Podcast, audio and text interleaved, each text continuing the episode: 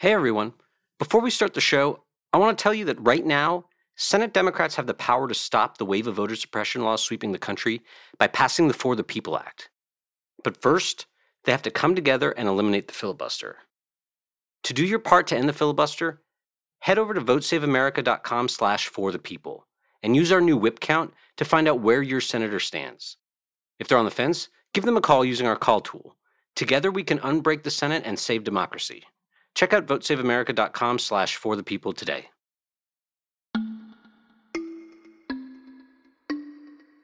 Breaking news Supreme Court Justice Ruth Bader Ginsburg has died. Ginsburg, who was 87, was On this vote, the nomination of Amy Coney Barrett is confirmed. This is certainly a huge victory for President Trump. He has impacted the courts for generations.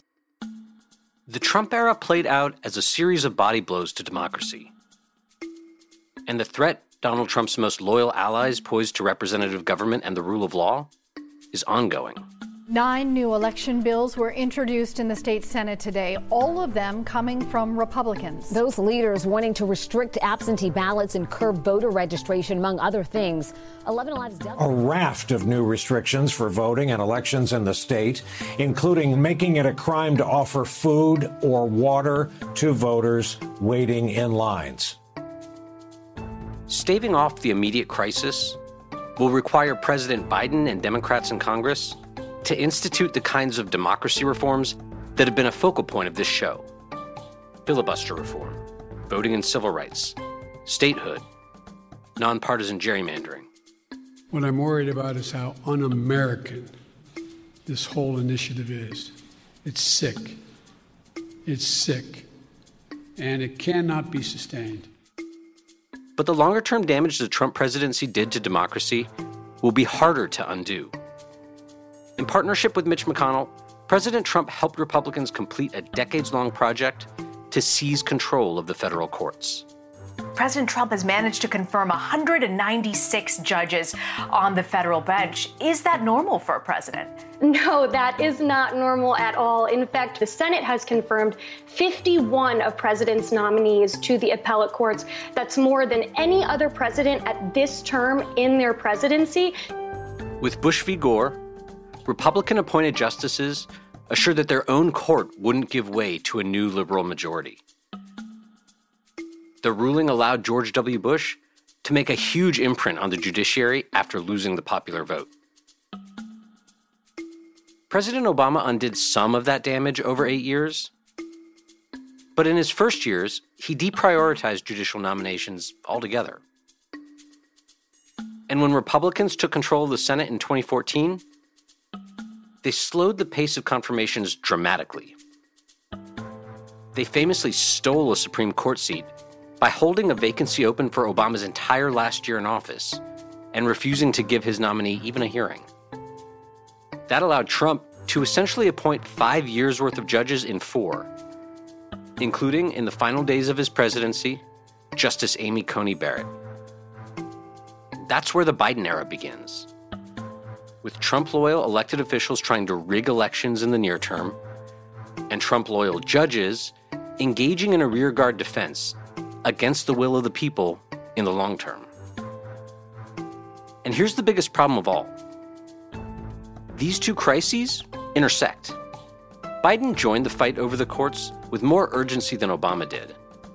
He quickly nominated a diverse and progressive roster of judges to the federal bench, including D.C. Circuit nominee Ketanji Brown Jackson, who many court watchers expect will become the first black female Supreme Court justice after Stephen Breyer retires. Biden also impaneled a commission to propose reforms to the judiciary. One thing currently being discussed is potentially reforming the Supreme Court. The commission is also examining possible term limits instead of lifetime appointments. As a reminder, conservatives. And to top it all off, Biden nominated a Justice Department leadership team that will change and improve our national posture towards addressing voting and civil rights violations, which he talked about this week after the verdict in the Derek Chauvin trial was announced. We can and we must do more to reduce the likelihood that tragedies like this will ever happen and occur again.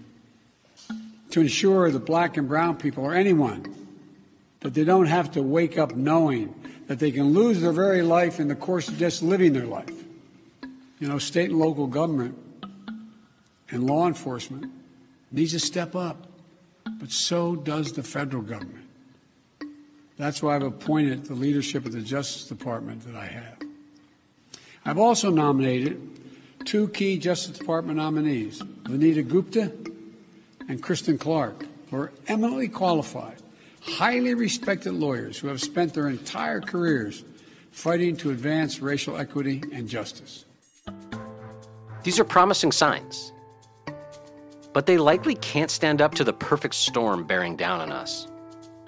Biden's Justice Department can fight voter suppression laws in court, but what will it matter if the judges ignore their arguments? Democrats in Congress can pass democracy reforms. But what happens when the same judges strike them down, along with other huge parts of Biden's agenda? My guest this week is Leah Littman. She's a constitutional law professor at University of Michigan and co-host of Strict Scrutiny, a podcast about the Supreme Court and the culture of elite law. We spoke Tuesday afternoon before the jury rendered its verdict in the Derek Chauvin trial about how we got to this point, how Biden has responded, and what more it will take to overcome the longer crises of democracy the country faces. I'm Brian Beutler. Welcome to Rubicon.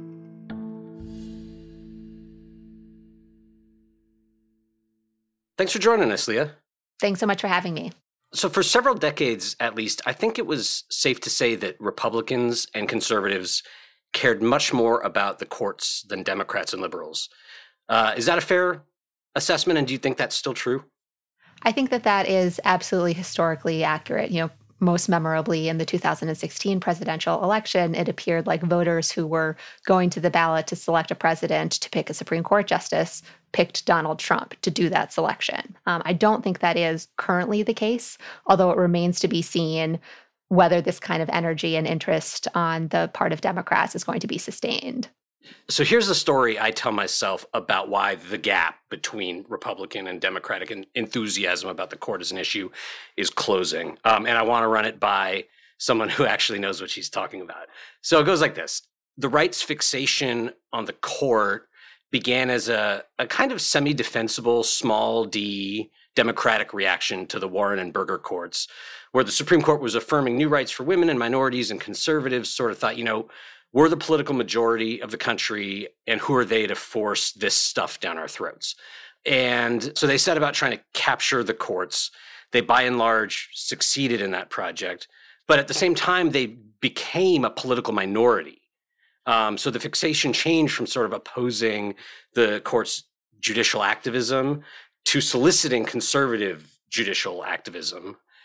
On the flip side of this, Democrats assembled a political majority and they sort of, relative to Republicans anyway, decentered the court. Uh, one because they feared backlash to the kind of jurisprudence that had prevailed um, before, and and also because they're they're the political majority. So we should make change by legislating, not by having uh, the courts kind of impose what we want on the country. And I think it's changing now because Republicans, through accidents of history and acts of corruption, uh, frankly, had, have like stacked the courts, and the courts started thwarting popular majorities in really questionable ways. And that brings us to the current day. That's that's my story. so, what grade would you give my understanding of the last 50 years. Uh, B plus for using big words and important concepts. Uh, no, okay. um, no, I think that that does make sense. You know, you mentioned kind of generally speaking that part of the conservative interest and conservative takeover in the courts was a reaction to the Warren Court, which of course is the court that announced Brown versus Board of Education and that court's recognition of new rights for women and minorities. Um, but if you actually drill down into the details, it looks like some of that opposition and some of that movement got started in particular as a reaction to Brown versus Board of Education. So Sherrilyn Ifill, who's the president and legal director of the NAACP Legal Defense Fund, you know, has talked about how judicial nominations became more polarized, not as a response to Roe versus Wade, which I think is a common story, but actually as a response to Brown versus Board of Education, with nominees from both political parties, you know, purporting to put up nominees who would either remedy school segregation and require school districts to undertake affirmative steps to integrate or not. Um, similarly, Calvin TerBeek, who's a political scientist, um, has a fascinating new paper that actually describes how the movement around originalism gained a lot of force and took shape in response to Brown versus Board of Education in particular. Originalism is a term many conservative legal elites use to describe how they think judges should approach judging. But its meaning has changed over time. It once meant that judges should assure that laws comply with the original intent of the Constitution. Now, most of them say government should be bound by the supposed original meaning of the Constitution. And here's the key both forms of the interpretive methodology have been used as pretext for asserting that laws and rulings conservatives don't like are unconstitutional. And when that hasn't worked, conservative judges themselves have happily ignored their supposed originalist convictions in favor of ruling how they see fit to advance conservative goals. As Leah suggests, it's enough to make you wonder whether conservative judges use legal jargon to cover their true aim imposing conservative policy preferences from the bench as if the Constitution required it. While it's true that perhaps that movement and this story can be traced to small d democratic ideas about wanting to take issues out of the courts and into the political branches, the specific issue that they really wanted to take out of the courts was remedying racial segregation. And that's why you've had decades and decades and decades of conservatives sort of saying that their main concern about anything the court does is that they use a particular methodology, not we don't like this particular opinion because that would place the movement on the side of segregation and thus imperil its political viability. Yeah, you know, it's both a virtue and a vice of legal reasoning and interpretive methodology is that they allow us to talk about issues that are super important and impact real people's lives in a way that makes them seem less polarizing. So we can talk about, for example, segregation or police violence in terms of federalism, separation of powers, originalism, textualism. And as abstract principles, those aren't principles that necessarily one political party should agree with and another political party should disagree with. But the problem is they kind of become tropes that are associated and almost stalking horses for particular substantive values. And then that excuses, you know, the party for appointing judges who are reaching these results when they do so through language, you know, that doesn't sound like, well, they're reaching the results because they agree with the substantive result or not. Right. This is not an ideological determination I made, except that my only ideology is originalism, and it forced my hand, and I had to do this thing. Um, okay, so I'll actually uh, take the B plus, turn it into a B minus, accept your corrective. Um, but I think we agree that uh, the end point of the story is that Democrats and liberals realized that there was no dodging a fight over the cons- the composition of the court. And one manifestation of the left's renewed interest in judges came in 2019, just as the primary, the Democratic primary was heating up, uh, when the team at Demand Justice tried to get Democrats to pledge not to nominate more corporate lawyers uh, to the bench if they won the presidency. So, just as a starting point, is that a good or feasible goal to work towards? I don't know if I embrace it as an absolute principle. You know, if we said no corporate lawyers on the bench, that would exclude some people who have been really great judges or justices. But what I hope we do get toward is the following. First is the composition of the federal courts as it currently is is way skewed toward corporate lawyers. You know, it would be great if the next batch of nominees included the percentage of corporate lawyers as the percentage of judges who used to be public defenders. So, for example, like the current composition of the federal courts is something like two to three percent public defenders. You know, if the Biden administration wants to put forward a slate of nominees that is two to three percent corporate lawyers, you know, no objections from me. Um, second is, I think another important part of this push is the idea that lawyers should be responsible for the positions that they argue for in practice. And part of the concern with nominating corporate lawyers is that you are going to be nominating people who have, for example, defended corporations in minimum wage violations or unlawful or abusive employment practices, or who have forced their employees to arbitrate disputes rather than litigating discrimination or harassment claims in the federal courts. And so if the Democratic Party actually wants to be on the side of workers, laborers, and other kinds of civil rights, then they shouldn't be nominating people who have taken very anti worker, anti labor, anti civil rights positions as practicing lawyers. And so perhaps, you know, part of this push is just asking people to think about the kinds of decisions and practices and positions they take as practicing lawyers. I'm so glad you brought that up before I did, because every now and then, like a Democratic Party aligned lawyer will represent a terrible client, um, and people will observe this, and defenders of the old norm kind of fall back on this old saw about how we don't want to stigmatize lawyers for representing unsavory clients, sort of as if corporations were this no different than like an indigent defendant accused of selling drugs. And I've always thought as a non lawyer that this struck me as like way too cute uh, and convenient for the profession, right? Like, first of all, because the, the, the right to counsel isn't the same thing as an entitlement to make tons of money representing rich bad guys and then you catch no flack for it. Second, because just as a reporter, I've noticed that uh, public interest lawyers and civil rights lawyers they don't always get this same kind of deference in the political sphere, uh, right? Like we saw, we see that happening now with Biden's uh, DOJ nominees. Um, we may see it with some of his judicial nominees. We definitely saw it when Barack Obama nominated uh, Debo Adegbile to, to lead the civil rights division, you know, suddenly who you represent or, or, or, who you file an amicus on behalf of matters, just not if you're a corporate lawyer.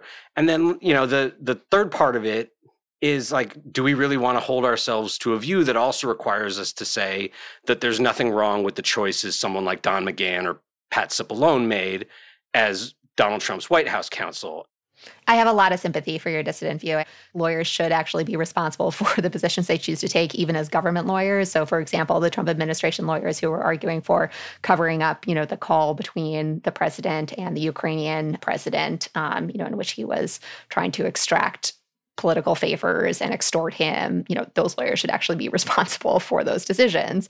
Um, and I don't think that that is would be working some great harm to the legal profession to actually say no there is a distinction between representing someone who is facing you know a capital crime or life in prison and doesn't have the money to pay for a lawyer versus being a hired gun for a corporation who is you know trying to prevent their workers from engaging in union building.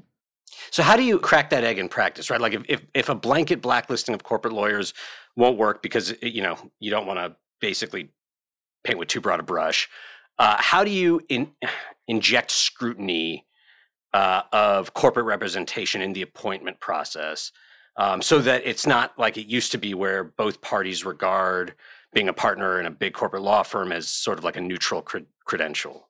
I think you do so just by asking people, you know, well, what are the big cases you have litigated? Who are the clients you've represented? And then asking whether those cases and clients have undermined major interests of the Democratic Party and Democratic coalition. You know, again, if you are a big corporate lawyer who has spent your entire career defending corporations engaged in union busting, I mean, why are you calling yourself a Democrat? If you have spent your lifetime defending corporations' ability to deny employees healthcare benefits or pensions, I mean, I don't understand the point of saying you're a Democrat.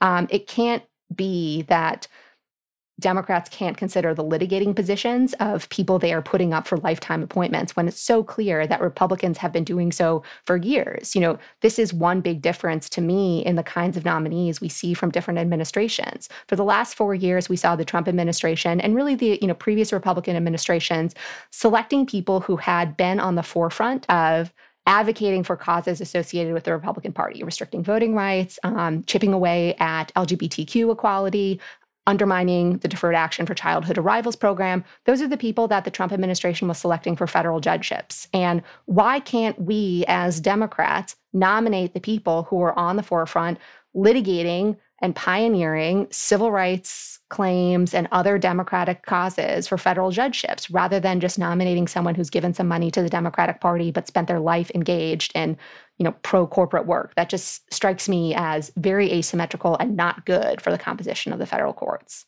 yeah and i think what you're saying kind of gets to the absurdity of the of the last thing we were talking about this idea that you should never judge a lawyer by their clients like when when amy coney barrett was confirmed it was sort of popular to observe that three of the nine justices worked on Bush v. Gore on the Republican side.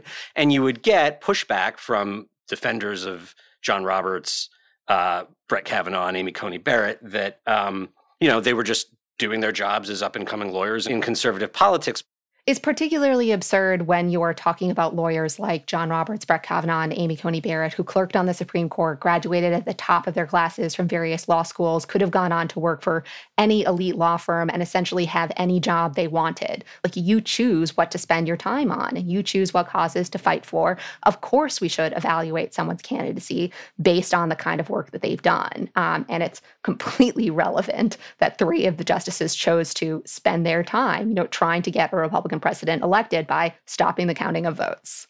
Okay, so back to Joe Biden. Um, I don't think he took the demand justice pledge, um, but we do have some indication of how he views the nominees question in the form of his first 11 federal judicial nominees. So, what's your impression of these nominees? Um, how closely do they conform to the no corporate lawyers uh, demand? And to what extent do they represent a departure from the Obama paradigm? I think it's helpful here to disaggregate two groups within the nominees. The first are the Court of Appeals nominees, and the second are the District Court nominees. The Court of Appeals nominees are nominees who will serve on the Court of Appeals, the appellate courts within the federal system. And those nominees are primarily selected by the administration and the White House counsel's office. The District Court nominees, the nominees who sit on the trial courts within the federal system, are primarily selected by home state Democratic senators who recommend names to the White House counsel's office, who then, you know, will make a selection. And sometimes they might just recommend, you know, one name rather than several. I think based on that categorization, it's clear that the Biden administration and the White House counsel's office is really prioritizing professional diversity. Two of the three first Court of Appeals nominees were former public defenders, whereas the district court nominees, their background um, was much more traditional. Many of them had formerly been prosecutors, US attorneys. Many of them had some background in corporate law. So, there, while the district court nominees were demographically diverse, you know, we would have the first Muslim American judge, the professional diversity was not quite as great. So the first batch of nominees looks pretty different. It's unclear whether Democratic senators are going to kind of get the message and get on board with this new understanding about what might make a good nominee, but at least the Court of Appeals nominees look pretty exciting, at least from my perspective, um, when thinking about professional diversity. Can you widen the lens a bit um, to include Biden's some of his executive branch nominees and hires that are sort of judicial adjacent? Um, like how much does it matter to have an administration taking more aggressive positions on things like voting rights and antitrust enforcement given how unwelcoming the judiciary he's sort of inheriting is yeah. So I was super stoked to hear that he was selecting Vanita Gupta and Kristen Clarke to lead, you know, sections of the Department of Justice. Um, they would be in charge of, you know, civil rights as well as voting rights um, within the Department of Justice. And I was excited about that for a few reasons. One is I think those are just critical issues facing the country. Second is those two individuals in particular had been on the forefront about being outspoken regarding the various threats facing our democracy for the last four years. And so all of a sudden, we were living in a world in which the Biden administration was willing to select people who had been willing to go to bat for small d democratic principles and big D democratic principles publicly. And in the past, that's not really who democratic administrations selected for high ranking posts. You know, they were previously selecting people who maintain some studious form of neutrality and just not engaged in politics whatsoever. You know, again, the neutral prosecutor or the corporate lawyer who is viewed as neutral, but that's not Vanita Gupta and that's not Kristen Clarke. And so seeing them in the batch of nominees for the Department of Justice was really really exciting. I don't think that model really represents the kinds of people that the administration has selected as judges thus far. That is, we're not seeing them nominate people who have been leading sections of the ACLU or people who have been on the forefront of voting rights litigation for the Southern Poverty Law Center or the NAACP LDF. Not yet, at least. Um, I hope we're going to get some of those nominees, but they're not selecting cause litigators, at least not yet. And I think they should, you know, in part because Republicans have been doing this for a long time. It would give more professional diversity to the federal courts, you know, so on and so forth. But the limitations of the judiciary adjacent nominees at the Department of Justice are the reality that it's great to have people at the Department of Justice who are committed to voting rights. Um, but there's only so much you can do given the composition of the federal courts and the Supreme Court in particular. Here's what Leah's getting at Vanita Gupta and Kristen Clarke are excellent lawyers and a credit to the Biden administration. But the separation of powers means judges don't actually have to listen to them, even if their arguments are airtight. That's why Republicans have been so keen on capturing the courts. Judges can stop policymakers in their tracks. And when the Supreme Court rules, however it wants to rule, its decision is final. When you have that kind of power, winning elections with popular majorities becomes kind of superfluous. So even if you have a super great Department of Justice who wants to litigate these cases and is out there collecting evidence and defending plaintiffs who are bringing these Voting Rights Act suits, there's just a limit to what they can do in the absence of additional legislation expanding voting rights or courts that will enforce the legislation that we actually have. Um, so I hope that the Biden administration will take a page out of who they are selecting for the DOJ positions and nominate some of those people to the federal courts as well. Right. It's not like the uh, you know the Obama administration attorneys in 2009, 10, you know, basically through his whole term were deficient advocates on these issues. It's just that the Supreme Court, as it was constituted at the time, was intent on doing what it did, and there's only so much being a brilliant lawyer arguing against that view can do to dissuade them. Right yeah, like everyone was shouting at the Supreme Court, you know, the ground on which you are thinking about striking down the Voting Rights Act is insane. It has no basis in the text of the Constitution, history, your prior cases, so on and so forth. Like you can scream until you're blue in the face at them, and that's just not going to make any difference. And so that's part of why, you know, you actually need to do a lot of these judicial nominations as well if you want to give DOJ, you know, some power to actually enforce the laws that we have. Coming up, how worried should we be that federal judges will undo the progress the Biden administration and the Democratic Congress have already made? When we return. Rubicon is brought to you by Policy Genius. April means a lot of not so fun things getting fooled, getting rained on, and getting your taxes done. So if you need a positive experience to balance it all out, consider protecting your loved ones by getting life insurance with Policy Genius. Policy Genius can help you compare top insurers in one place and save 50% or more on life insurance.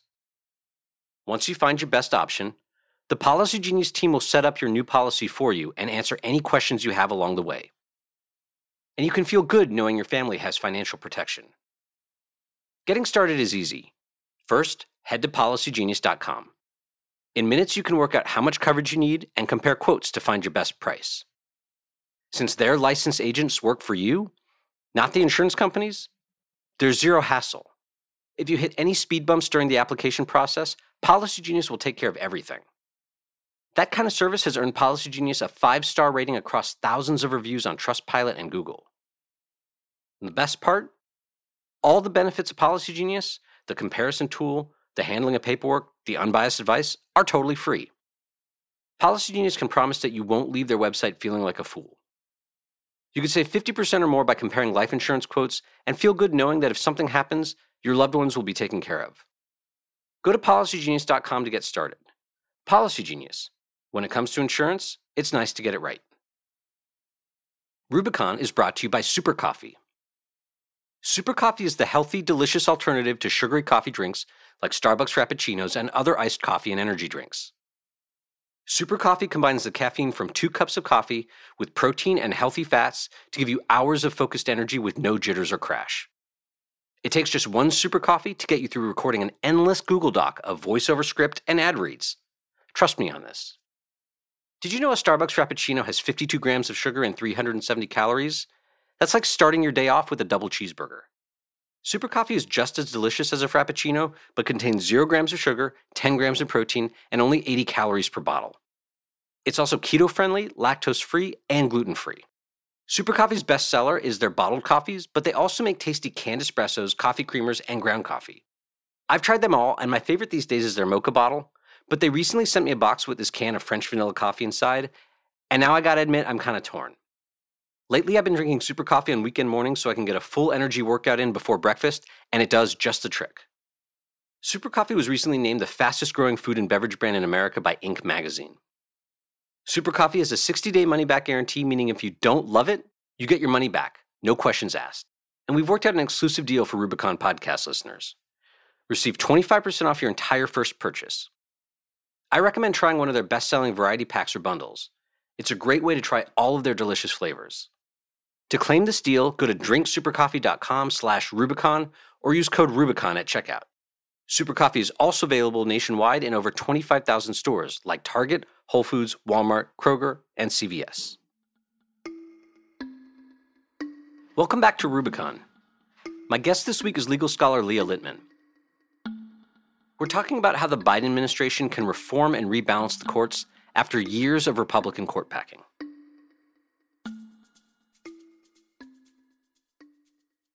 let's imagine an optimistic scenario. Um, the Senate confirms all of these new nominees. Um, the White House continues filling vacancies as they arise with uh, with judges in the same mold. Uh, Justice Breyer retires in a timely fashion. Um, Biden replaces him with uh, uh Ketanji Brown Jackson or someone similarly distinguished. Um, add it all up, the courts remain extremely skewed. So, how how big a threat is this judiciary to Biden's agenda overall? it is a huge threat to Biden's agenda on several fronts. Um, first, let's think about you know some of the policies or priorities the administration might have, such as climate change. Um, a lot of climate change will be addressed through administrative agencies like the EPA, for example. This court has five justices on it who have said we actually want to peel back administrative agencies' authority back to the time predating the New Deal, you know, before the 1930s, before administrative agencies were actually regulating, you know, most facets of our lives. If this court actually did that and revived what's known as the non-delegation doctrine, which prohibits Congress from giving authority to agencies to actually make rules that impose requirements on private parties, I mean, there goes the EPA's ability to actually address most of climate change. So, you know, that's one big thing that is on the chopping block. Um, I think immigration is something else. Let's think about, for example, the Biden administration reversing the Trump administration's decision not to grant temporary protected status to immigrants from many different countries. Let's think about the Biden administration's decision to re- retain the Deferred Action for Childhood Arrivals program. There is nothing stopping, you know, some courts, some Trump judges on the lower courts, and then the Supreme Court from invalidating, you know, those grants of discretionary relief to groups of immigrants.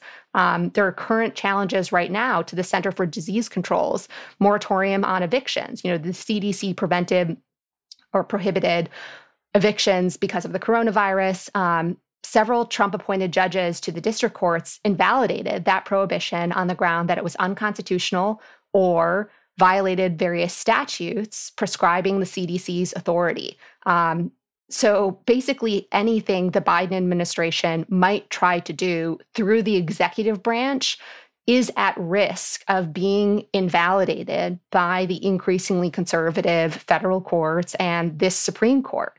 Um, now, let's imagine that the Biden administration does away with the filibuster and passes some legislation through the Democratic House and Democratic Senate that legislation too is going to be vulnerable to the courts. So, for example, let's imagine that they pass the John Lewis restoration of the Voting Rights Act. Nothing is stopping the Supreme Court from saying this is Shelby County versus Holder Part 2. Like we said, you couldn't actually subject these states to preclearance, and we meant that. Um, you can't do it under this revised Voting Rights Act either. Um, there are also previous opinions that hint at maybe Congress can't actually prohibit partisan gerrymandering in the states by creating independent districting commissions and drawing districts within the states rather than allowing state politicians to do so and engage in partisan gerrymandering. So let's imagine again, Congress passes this legislation prohibiting various forms of interfering with voting rights. Nothing is stopping this Supreme Court or any of the lower federal courts from invalidating that legislation. We've gotten a lot of questions. We do a mailbag segment at the end of every episode, and and the last couple have been about this basic thing. And I'm actually kind of heartened to hear I basically told our listeners what you just said. I am very worried about democracy and voting rights reform and about his whole regulatory agenda.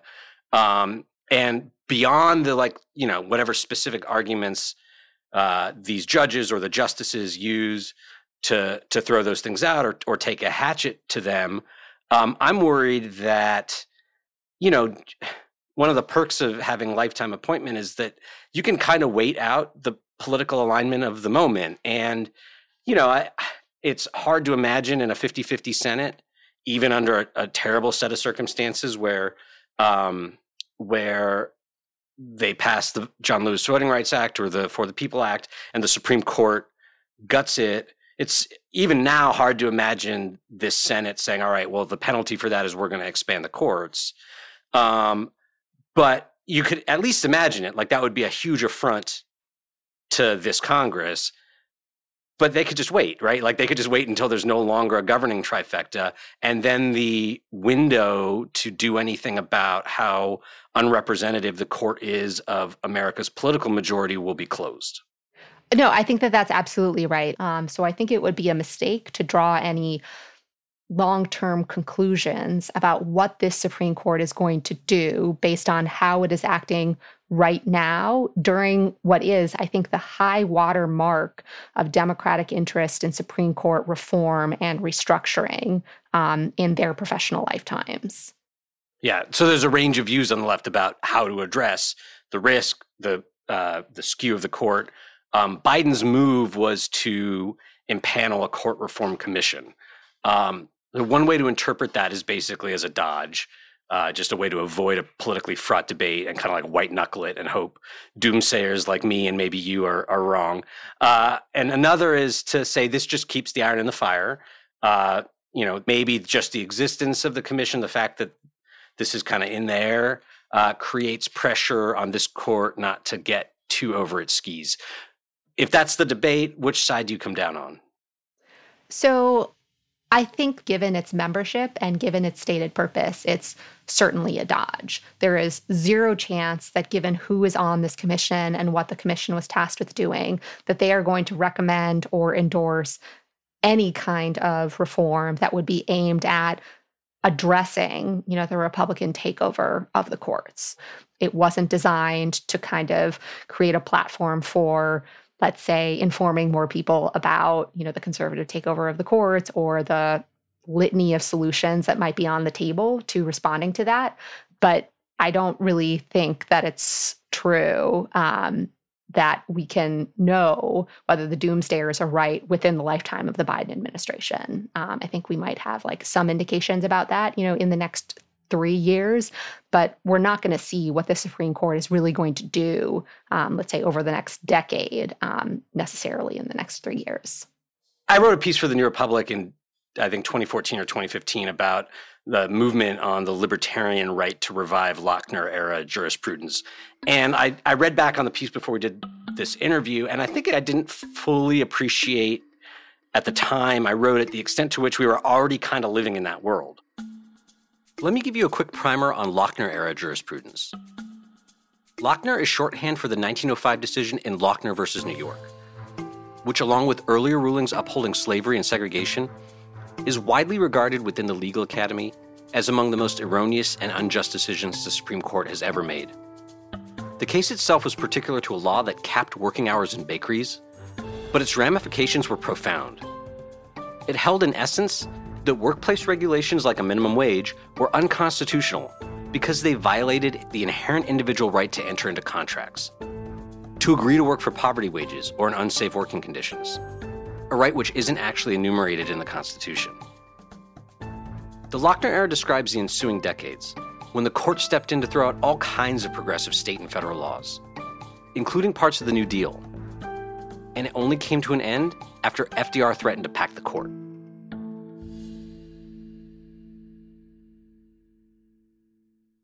30 years from now, we're going to look back on the uh, the Roberts Court as sort of like the, the the second coming of the Lochner era. Then we've already been here for over a decade.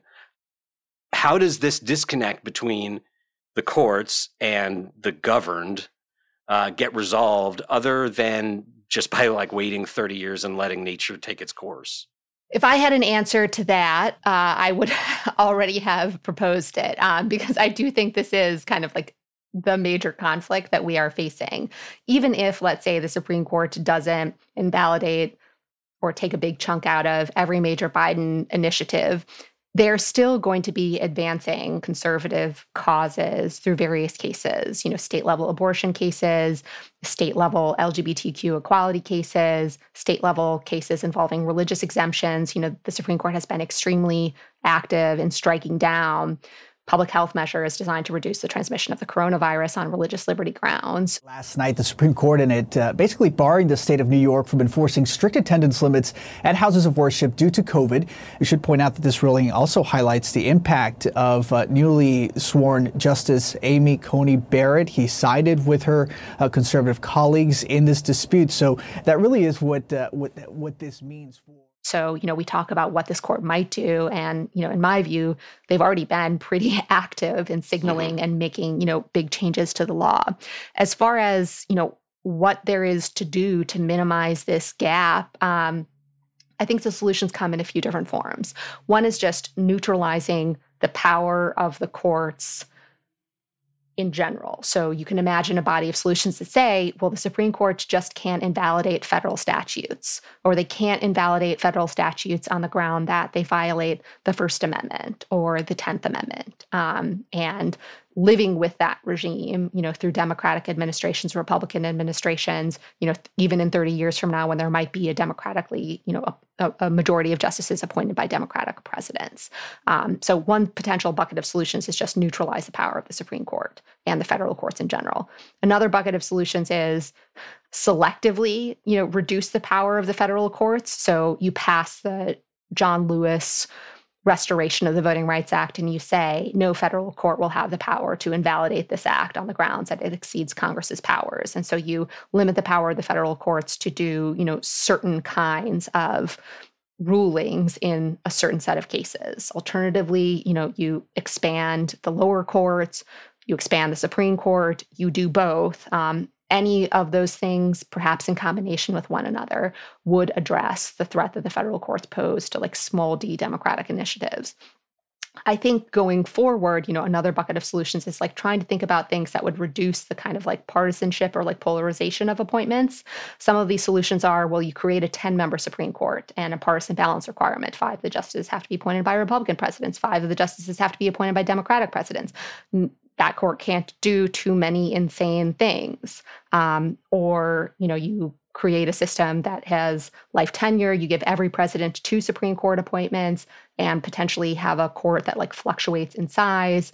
You know there are any number of solutions you can imagine. Um, you know, perhaps we revisit Senate apportionment, perhaps we revisit the Electoral College. You know, that too would go a long way to addressing the kind of skewed composition of the Supreme Court and the fact that, you know, a majority of the justices were appointed by, you know, presidents um, who didn't necessarily get a majority of the popular vote um, and also confirmed by senators who, you know, represented less people than or fewer people than you know the senators who oppose them. So you can do any of these things. You can do some of them. You can do none of them. Um, but i think it would be a mistake just to kind of sit back keep your fingers crossed and hope for the best. I'm kind of curious what your views will be on my two preferred courses of action. Um, first one add 1000 seats to the supreme court. So i think honestly like that would kind of effectively be um, asking the Supreme Court to disengage from like most mm-hmm. major questions. So it would be kind of like eliminating the court's jurisdiction in an important set of cases, since you can't possibly imagine like a body of a thousand people, you know, issuing a reasoned set of decisions in, you know, however number of cases, you know, they're hearing or, you know, the big ticket cases. That was super sporting of you. And uh, I, I kind of believe this. It's mostly like my like hot take.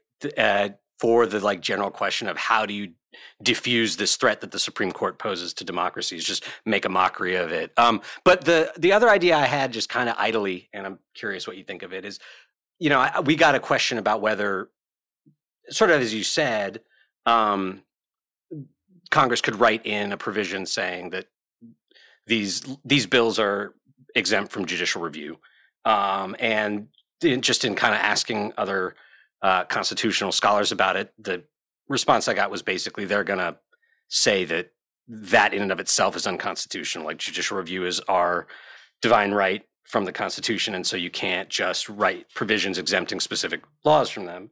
But what if you what if you created some sort of um, I don't know if kill switch is the right word or a self executing provision that said if any provision of this bill is deemed unconstitutional by the Supreme Court, it triggers a provision that automatically expands the court.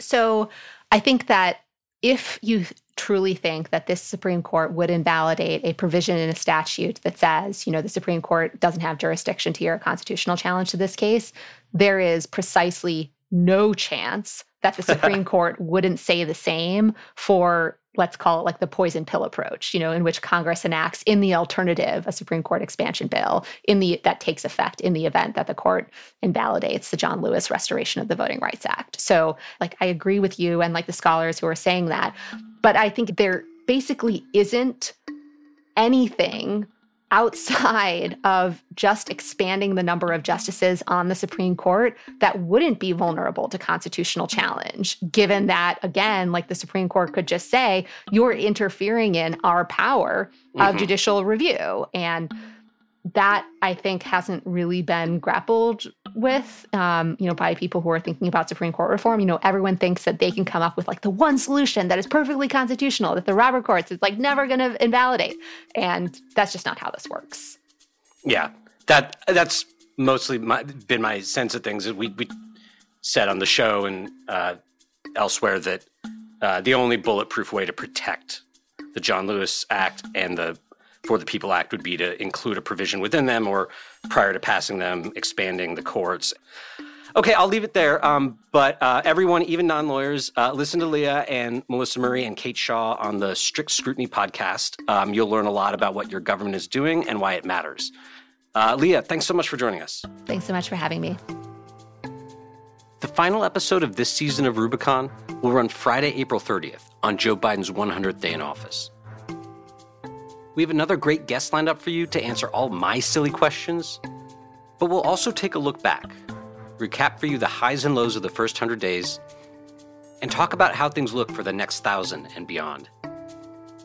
There's a lot to cover, and I won't be able to revisit everything that happened. But if there's anything in particular you'd like me to address about how these first days have gone, or what the future may hold, email me one last time at rubicon at crooked.com. Rubicon is written and hosted by me, Brian Beutler. It's produced by Andrea Gardner Bernstein. Veronica Simonetti is our audio engineer. Production support from Olivia Martinez. Thanks for listening. We'll be back next week.